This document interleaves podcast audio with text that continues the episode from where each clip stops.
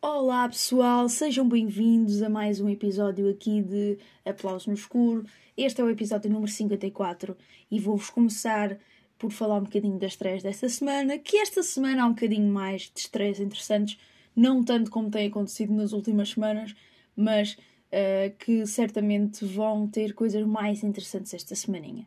Também vou-vos falar um bocadinho de algumas coisas que ando a ver, não ando com muito tempo, admito. Há, há alturas da nossa vida em que é mais difícil uh, ter acesso ou ter mesmo tempo para fazer uh, algo que tanto gostamos, não é? Uh, mas admito, tenho visto pouca coisa, mas o que tenho visto tem valido muito, muito a pena. Portanto, esta semana vamos lá primeiro aqui às estreias e esperem para ver mais. Para ver, não, para ouvir. Até já.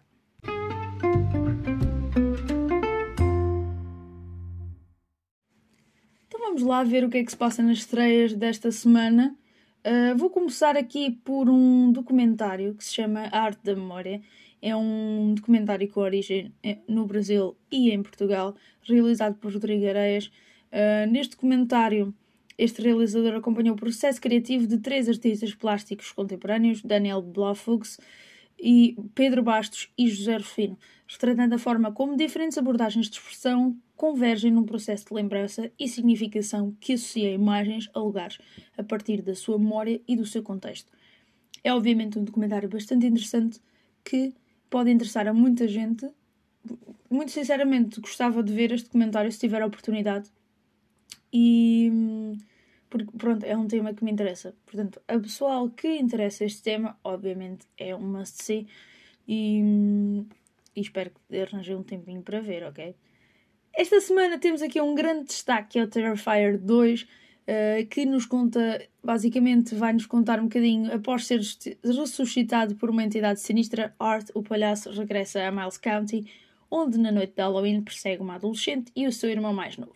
À medida que as mortes aumentam, os irmãos lutam para se manterem vivos enquanto descobrem a verdadeira causa das pérfidas ações de Art. Um, este é mais um caso daqueles filmes que já estrearam há imenso tempo nos Estados Unidos e em muitas partes do mundo e nós continuamos ainda sem o ver. Um, admito, não é dos filmes que eu esteja mais ansiosa para ver, ainda porque não vi o primeiro e provavelmente não irei ver mesmo, mas porque não é, não é mesmo o tipo de filme que eu tenho curiosidade para ver. Mas, obviamente, é uma marca no, no género terror, obviamente, para os fãs, e com certeza um filme a ver para quem é fã de terror. Portanto, não percam, tentem vê-lo no cinema, obviamente, porque é onde ele vai provocar mais pânico às pessoas. Temos aqui também Robusto, uh, com o Gérard Depardieu, assim de, dos nomes mais mesmo conhecidos, uh, que nos conta a história de George, tem cantado com a vida, é uma velha estrela de cinema em decadência quando o seu assistente e único amigo se ausenta durante várias semanas. A pragmática é isso, a praticante luta livre, semi-profissional, com dificuldades a gerir a sua vida amorosa, é nomeada para o substituir. Apesar das diferenças, forma-se um vínculo entre a guarda-costas e o ator quando descobrem que as suas vidas são mais semelhantes do que esperavam. Ok, parece-me uma nova versão meio dos Amigos Improváveis, né? Uh, mas obviamente um filme a ver porque parece ter uma história muito interessante e muito gira para se ver. Uh, temos também aqui uh, um drama, Terceira Guerra Mundial, um drama iraniano. Uh, Shakib é um trabalhador de construção que vive com o sem-abrigo após perder a mulher e o filho num terremoto. Ao longo dos dois últimos anos, desenvolveu um relacionamento com Ladan, uma prostituta surda e muda. Quando a obra onde Shakib se trabalha se transforma num cenário de um filme sobre as atrocidades cometidas por Hitler durante a Segunda Guerra Mundial, ele é convidado a interpretar um dos papéis. Recebe uma casa e a oportunidade de reconstruir a sua vida. Quando Ladan descobre, vai ao local de trabalho de Cheque pedir-lhe ajuda, obrigando-o a elaborar um plano que pode destruir a possibilidade de um novo futuro. Este filme tem sido falado por causa de ter ganho prémios, uh, pronto, prémios de, de melhor filme em vários festivais. Portanto, Obviamente é um filme a ver e parece ter uma história bastante interessante. Peço desculpa pelo som de mensagem que surgiu há bocado, mas acontece, são coisas que acontecem, não é? Portanto, lamento, ok? Vamos aqui. Ataque uh, a Paris. Mais um filme de origem belga, francesa e este agora com também origem grega, uh, que nos conta da história de, uh, em novembro de 2015, numa série de ataques mortíferos sem precedentes atinge Paris, numa corrida contra o relógio durante os cinco dias de investigação que se seguiram aos ataques de 13 de novembro, a unidade antiterrorista tem de encontrar os responsáveis antes que se concretizem outros atentados numa, maior, numa das maiores caças ao homem uh, que há memória. Portanto, obviamente também um filme a ver e quando tem por base coisas meio reais, né? Uh, obviamente se torna muito mais interessante. Mas desta semana também temos outros, outras estreias que eu estou a guardar a mulher para o fim, não é? Obviamente que algumas vocês já devem saber quais são, ok? Um, mas se calhar ainda não é agora que vão saber o que é que se passa com elas, está bem? Vamos falar um bocadinho de Ernest e Celestine, de um filme francês também, de animação. Ernest e Celestine regressam a Charable, o país de Ernest, para reparar o seu violino partido. Esta terra exótica, repleta de melodias que enchem o ar de felicidade, é o lar dos melhores músicos do mundo. Contudo, ao chegarem ao destino, os dois heróis descobrem que toda e qualquer forma de música está banida de Charabi há vários anos. E para eles, a vida sem música, claro, é impensável. Com os seus amigos e um misterioso bando mascara... bandido mascarado, bando... bandido mascarado, Ernest e Celestine têm de trazer de volta a música e a felicidade à terra dos ursos. Será que é agora? Já... Será que é agora? Será? Vocês estão a pensar? Hum, Será que é agora que ela vai finalmente falar de. de. Não, ainda não é.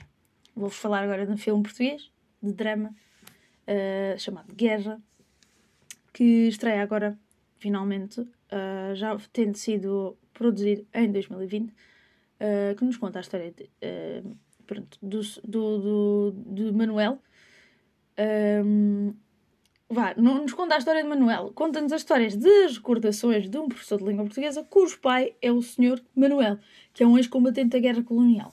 Constantemente atormentado por essas lembranças, e uma viagem até ao fundo dos lugares físicos que o obcecam, dos cortais, dos cortais aos lagos, aos jardins da juventude, ao abismo da sua memória, a guerra e a paixão juntas indestrinçáveis numa batalha que pergunta ou grita as imemoriais dúvidas existenciais. É um filme, obviamente, a ver, porque tem muito a ver também com a cultura portuguesa e com tudo o que aconteceu na nossa, na nossa sociedade, de certa forma. Portanto, é. Se tiver a oportunidade, vejam, apoiem o cinema português, é sempre bastante importante. Um, mas agora chegou a hora. Chegou a hora do que vocês esperavam. Finalmente estreou o filme Sardita. Uh, Porquinha. Para Sara, o verão é sinónimo de humilhação constante por parte das outras raparigas, mas tudo acaba quando aparece um estranho que rapta quem a atormenta.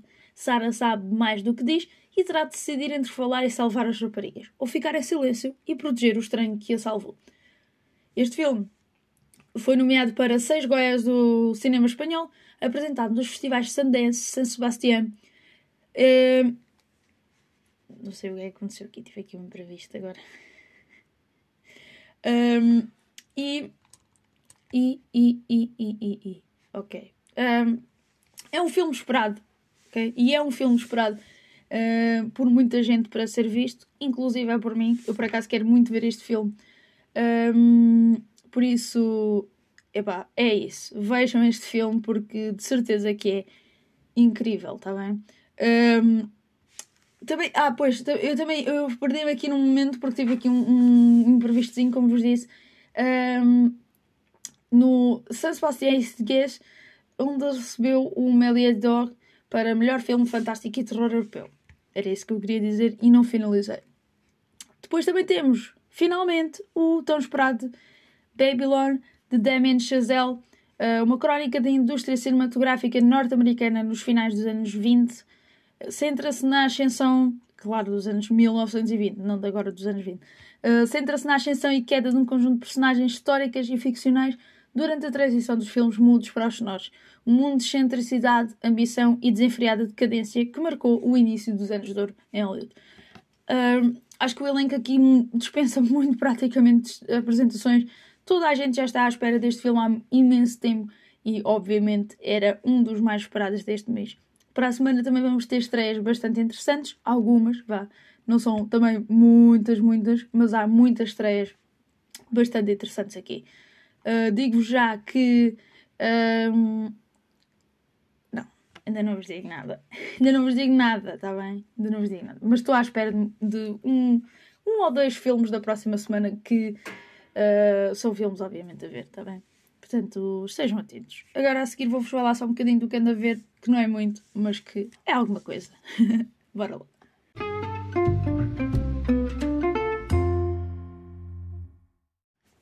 Bem, uh, como já vos tinha dito, uh, tenho andado a ver algumas coisas, mas não muitas. Mas vi o filme que em português, acho que em português é Os Olhos de Edgar Allan Poe, é da Pale Blue Eyes. É da Blue Eyes. Agora estou agora um bocado confusa. Acho que é da Pale Blue Eyes. Com o Christian Bale e com o Harry Melling. Harry Melling. Harry Melling. Harry Melling. Um, e por acaso é da Pale Blue Eye. Um, sim, com. Sim, uh, ok. Pronto. Está uh, na Netflix, estreou na, na, semana passada, ou pronto, há uns dias. E um, eu tinha ouvido falar bastante mal, mas pensei que ainda fosse pior. Uh, mas é um, um, filme bem entertaining, muito sinceramente. Gostei até de algumas partes. Uh, no entanto, é um bocado longo, ok? é, é esse o maior defeito do filme. Tem, é um bocado longo demais do que devia ser, não é? Uh, mas muito basicamente é um filme. É um filme a ver, tá bem? Não, não é um filme que digo, ah, não vejam. Vejam, é um filme bom. Um, é um filme bom, mas está longe de ser um, um bom filme daqueles para repetir não sei quantas vezes, ok? É isso. Um filme que está ótimo para se repetir e ver e rever e voltar a ver e tudo mais é White Noise. White Noise é tudo aquilo que Don't Look Up não foi e não conseguiu ser. Portanto, obviamente, um filme a ver, vejam, vale muito a pena. E, e é isso, basicamente. White Noise é um filme acerca de muita coisa que, que é impossível um bocadinho explicar tudo o que é, mas é basicamente um bocadinho. É, é mesmo, eu não tenho outra forma de dizer, é aquilo que o Don't Look Up não conseguiu ser. Uh, portanto, vejam o filme. Se não gostaram do Look Up, vejam. Se gostaram do Don't Look Up, vejam o que é um filme a sério. Uh, só a minha opinião é válida neste momento, tá bem? Eu tenho muito ódio pelo Don't Look Up e pelo Bohemian Rhapsody, como vocês já devem saber. Portanto, é obviamente White Noise é muito, muito melhor. Apesar que ainda por cima, White, uh, o Don't Look Up consegue ter um dos meus atores favoritos de sempre. Eu não consigo gostar daquele filme. Não consegui gostar. Pronto, é, é um filme. Não, é um filme bom. Não é um bom filme. É isso que eu queria dizer há bocado também. Portanto, é isso que eu disse há bocado. Portanto, é, é basicamente o que se aplica ao Don't Look Up. Um, também tenho começado aqui há uns dias e a ver The White Lotus e já vos tinha dito que tinha gostado bastante do, da série. Uh, porém, continuo a ver e que está cada vez melhor. Portanto, ainda vou na primeira temporada. Vou ver, obviamente, a segunda temporada porque é um bocado louca esta série mesmo. Portanto, é obviamente uma série a ver. Pessoas ricas e doidas, obviamente uma série a ver. Portanto, vejam, vale muito a pena e preparem-se para o maior nível de nonsense que vocês vão ver nos próximos tempos em The White Lotus. Portanto, vejam e é isso. Bora lá. para esta semana está tudo. Um, espero que tenham gostado deste episódio. Obrigada por estarem desse lado a ouvir. E já sabem, um, abraços. Não. Não. Não, sim. Né? Abraços. Beijinhos. Mas acima de tudo, abreijos. Tchau. Até para a semana. Abreijos.